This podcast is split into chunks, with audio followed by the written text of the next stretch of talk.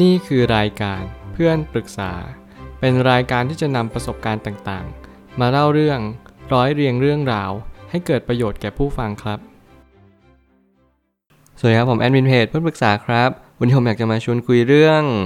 ถ้าแฟนไม่พอใจอะไรในตัวเราเลย เราควรตัดสินใจอย่างไรดี มีคนปรึกษาว่า ถ้าแฟนพยายามเปลี่ยนเราทุกอย่าง อยากให้เราเป็นแบบที่เขาเป็น แบบนี้เราควรทำยังไงต่อดีคะ เช่น การแต่งตัว การแต่งหน้ารสนิยม การใช้ชีวิต การกิน เอาจริงๆก็เกือบทุกอย่าง เหมือนคำปรึกษาครั้งนี้เป็นคำปรึกษาเพียงแค่เราจะอยู่อย่างไร ถ้าเกิดสมมุติว่าเราชอบคนที่เขาอยากเปลี่ยนตัวเราทุกๆ สิ่งทุกๆอย่างคำตอบเดียวที่ผมอยากให้นั่นก็คือ คุณต้องถามตัวคุณเองว่าคุณอยากจะมีชีวิตแบบไหนแน่นอนว่าการเปลี่ยนแปลงนี้ไม่สามารถจะบอกได้ด้วยตัวของหลายๆคน แต่จะบอกด้วยตัวของเราเองว่าเรารู้สึกยังไงจริง ๆ แน่นอนมีคนหลายคนอาจจะตอบว่า การที่เราอยู่กับคนที่ปรับตัวเยอะ อย่าไปอยู่ซะดีกว่า เพราะเราจะต้องทุกข์ต้องเหนื่อยต้องปรับตัวมาก อยู่กับคนที่เป็นคอมฟอร์ทโซนอยู่กับคนที่เขาพยายามเป็นที่สบายให้กับเราดีกว่า สิ่งนี้เป็นสิ่งที่เน้นย้ำว่าบางครั้งเราต้องเปลี่ยนแปลงตัวเองสักนิดหนึ่งเรียนรู้ความเป็นจริงว่า วันนี้เราทำอะไรได้มากที่สุด และเราจะทำอะไรได้ดีที่สุด จริง ๆ ถ้าเราอยากที่จะอยู่ต่อเราต้องเรียนรู้แล้วว่า คนคนนี้เขาอยากเปลี่ยนเราในแง่มุมใด ถ้าเราไม่เหลือตัวเองเลย ผมคิดว่าการอยู่ต่ออาจจะเป็นสิ่งที่ยากอย่างยิ่ง แต่ถ้าเกิดสมมุติว่าเราจะออกจากชีวิตคนคนหนึ่งไปลองตั้งคำถามว่าถ้าเกิดสมมติอีกคนหนึ่งเขาเป็นแบบนี้เหมือนกันล่ะ เราจะทำอย่างไร จะมีคนที่ชอบเราในสิ่งที่เราเป็นจริง ๆ หรือเปล่า เราต้องเชื่อมั่นและเราต้องศรัทธาในความเป็นจริง แล้วเราต้องค่อยตามหาว่า คนคนนี้เขาจะมีมองยังไงกับเราจริง ๆ ผมไม่ตั้งคำถามขึ้นมาว่า ถ้าเราเจอเหตุการณ์ของคนที่พยายามจะเปลี่ยนเราแบบดิบๆ หรือว่าไม่ได้กลั่นกรอง ตามนิสัยเราก็ให้คิดว่าสิ่งนั้นไม่ใช่สัญญาณที่ดีแล้วว่าการเปลี่ยนแปลงกัน ไม่ว่าจะเป็นเรื่องนิสัยความคิด จริตจิตใจอะไรก็ตามต่างๆ นานา ล้วนแต่เป็นการบ่งชี้ในทิศทางที่เป็นกลางก่อน ถ้าเกิดสมมติว่าคนคนหนึ่งเขาอยากจะเปลี่ยนเราแบบดิบๆ เขาอยากจะมีบางสิ่งบางอย่างที่ทำให้เรามีความคิดแบบนี้มากขึ้น โดยที่เขาไม่อธิบายว่าเหตุผลจริง ๆ คืออะไร ผมคิดว่านี่อาจจะเป็นสิ่งที่ไม่ค่อยดีสักเท่าไหร่ มันเป็นสัญญาณบ่งชี้ว่า คนคนหนึ่งต้องการเปลี่ยนเราแบบ ทันทีทันใดเลย โดยขาดการให้เหตุผล โดยขาดการอธิบายเชิงกว้างว่า จริงๆ แล้วการที่เราเปลี่ยนเนี่ยเราก็เพื่อตัวเราเองหรือเปล่า เมื่อไหร่ก็ตามที่คนคนหนึงมีพฤติกรรมที่ไม่ค่อยดี และมีพฤติกรรมที่ดีขึ้นหลังจากสิ่งที่เรามีความรู้ใหม่หรือข้อมูลใหม่ นี่อาจจะเป็นตัวชี้วัดหนึ่งที่ทำให้ชีวิตของเราดีขึ้นได้จริง แต่อย่างน้อยเราต้องสอบทานด้วยตัวของเราเอง และอีกสิ่งหนึ่งก็คือ เราต้องค่อยๆหาข้อมูลความรู้ไปเรื่อยๆว่า การเปลี่ยนแปลงครั้งนี้ มันส่งผลต่ออนาคตอย่างไรบ้าง แล้วเมื่อไหร่ก็ตามให้เราได้คำตอบนี้ เราก็ค่อยปักใจเชื่อแล้วก็เปลี่ยนแปลงพฤติกรรมนั้น โดยสิ้นเชิง ปัญหาของชีวิตส่วนใหญ่ จะเกิดจากการตัดสินใจเป็นส่วนมาก เราจึงจำเป็นต้องฝึกฝนในการตัดสินใจของชีวิตให้มากเข้าไว้ แล้วนี่คือหนึ่งเหตุการณ์ที่เราหลาย ๆ คนอาจจะมีโอกาสพบเจอ เพราะไม่ว่าอะไรก็ตาม คนส่วนใหญ่ต้องการที่จะมีความคิดเป็นใหญ่ แน่นอนมีน้อยคนเหลือเกินที่เขาอยากจะเปลี่ยนแปลงเรา เพื่อให้เรามีชีวิตที่ดีขึ้นจริง ๆ เมื่อระดับสติปัญญาของแต่ละคนนั้นต่างกัน ความรู้ข้อมูลก็มีความลดหลั่นกันไป ตามประสบการณ์ตามการใฝ่รู้ใฝ่เรียน เราจึงไม่สามารถจะชี้ชัดได้เลยว่า ชีวิตคนคนหนึ่งจะดีขึ้นได้จากเหตุผลอะไรกันแน่ บางคนก็ปักใจเชื่อว่า ถ้าแต่งตัวแต่งหน้าดีขึ้นชีวิตจะดีขึ้น หรือว่าเราอาจจะสนองความรู้สึกตัวเองว่าเราอยากมองคนแต่งตัวสวยเราอยากจะมองคนที่แต่งหน้าดี แต่เราอาจจะลืมมองไปว่า สิ่งหนึ่งที่อยู่เบื้องหลังของการแต่งหน้าแต่งตัว และการใช้ชีวิตต่างๆ มันคือสิ่งที่จะสะท้อนอัตลักษณ์ตัวตนว่า เขาเป็นคนแบบนั้นแหละ บางคนอาจจะเป็นคนเชย บางคนอาจจะเป็นคนที่แฟชั่นนิสต้า สิ่งเหล่านี้เป็นสิ่งที่เป็นตัวกำหนดอัตลักษณ์ของเขาอยู่แล้ว ตั้งแต่เริ่มต้น บางครั้งการที่เป็นคนเชย แน่นอนอาจจะไม่ได้หมายความว่า นิสัยเขาเชย แต่เขาอาจจะไม่รู้เลยว่าเขาควรจะแต่งตัวยังไง แน่นอนการแนะนำการบอกกล่าว เป็นสิ่งที่จำเป็นในการ คบหากันไม่ว่าจะอยู่บริบทใดก็ตาม แต่อย่างน้อยที่สุดก็ขอให้เข้าใจว่า แต่ละคนนั้นมีรสนิยมต่างกันจริง ๆ บางคนอาจจะมีรสนิยมการกินที่ไม่เหมือนกับเราเลย บางคนชอบกินถูก บางคนชอบกินแพงอยู่หรูหน่อย สิ่งเหล่านี้เป็นสิ่งที่เราจะต้องค่อยๆ ปรับตัวและแดบตามไปว่าแต่ละคนนั้นมีชีวิตที่แตกต่างกัน เราแค่ต้องน้อมนำบางข้อมูล การใช้การตัดสินใจมาร่วมด้วยกับเหตุการณ์เหล่านี้ เท่านั้นเอง เราไม่จำเป็นจะต้องไปคาดคั้นดึงดัน บังคับขู่เข็น ถึงขั้นที่ต้องตัดความสัมพันธ์กันเพียงเพราะเขาไม่ได้พอใจหรือว่าเราไม่ได้พอใจเขา หาตรงกลางให้เจอแล้วค่อยๆคุยกัน หากเราไม่สามารถตอบตัวเองได้ทั้งหมดว่า ทุกวันนี้เราควรจะต้องปรับปรุงตัวเองอะไรบ้าง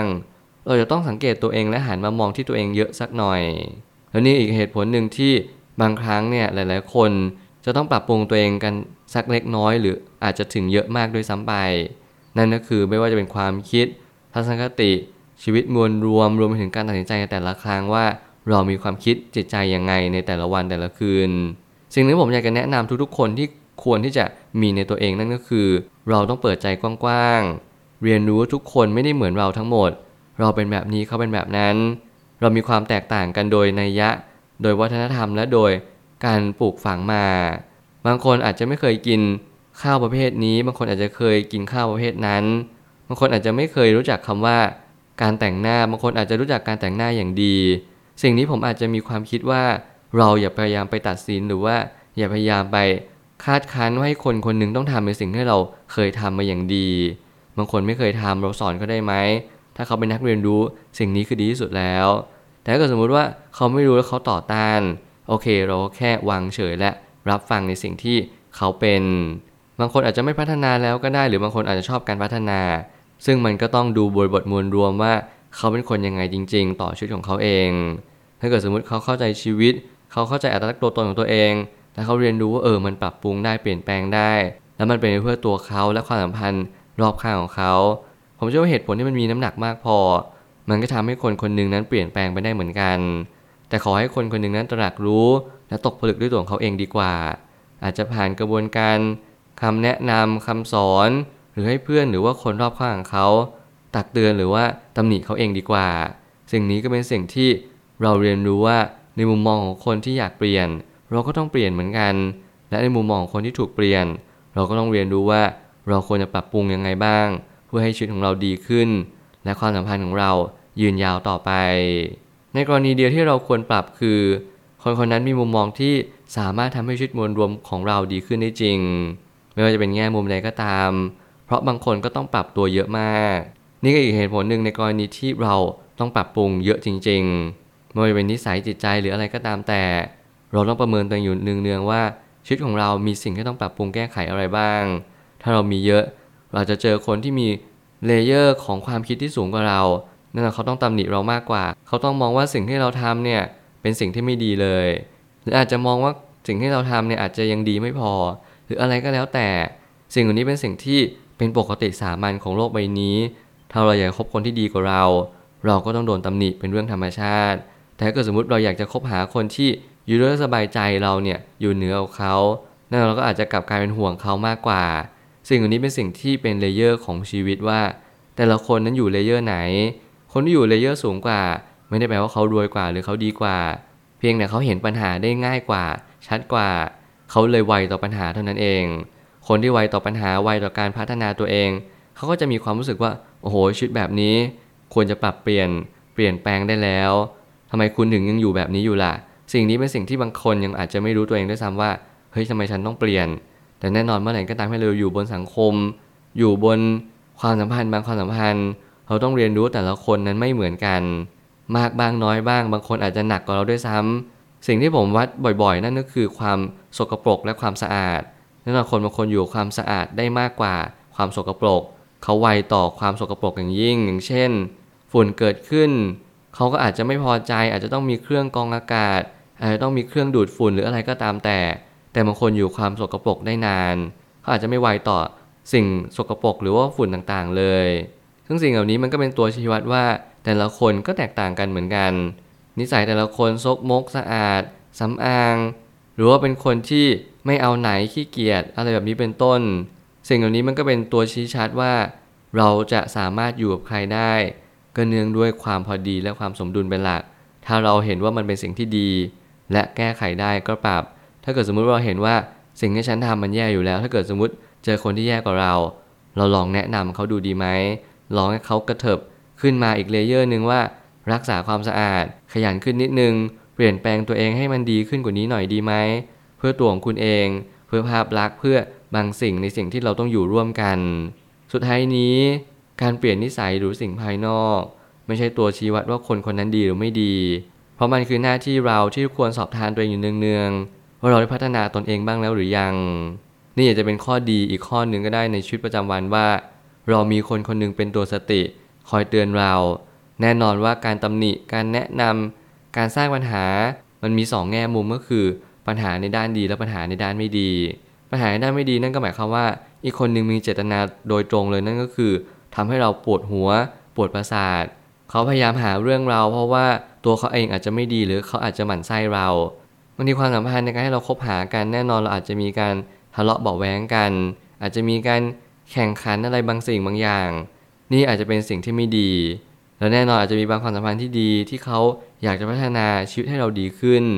และในแง่มุมของการเปลี่ยนแปลง มันก็เป็นสิ่งที่ดีอยู่แล้วที่เราจะพัฒนาตัวเองอยู่เนืองๆนั่นคือสิ่งที่เรียกว่าการปฏิบัติเชิงลึกในสิ่งที่เราควรจะมองที่ตัวเอง น้อมนำสิ่งต่างๆ ว่า ต่อให้ไม่มีแฟนที่มาบอกเราให้เราเปลี่ยน แต่เราก็ต้องสังเกตตัวเอง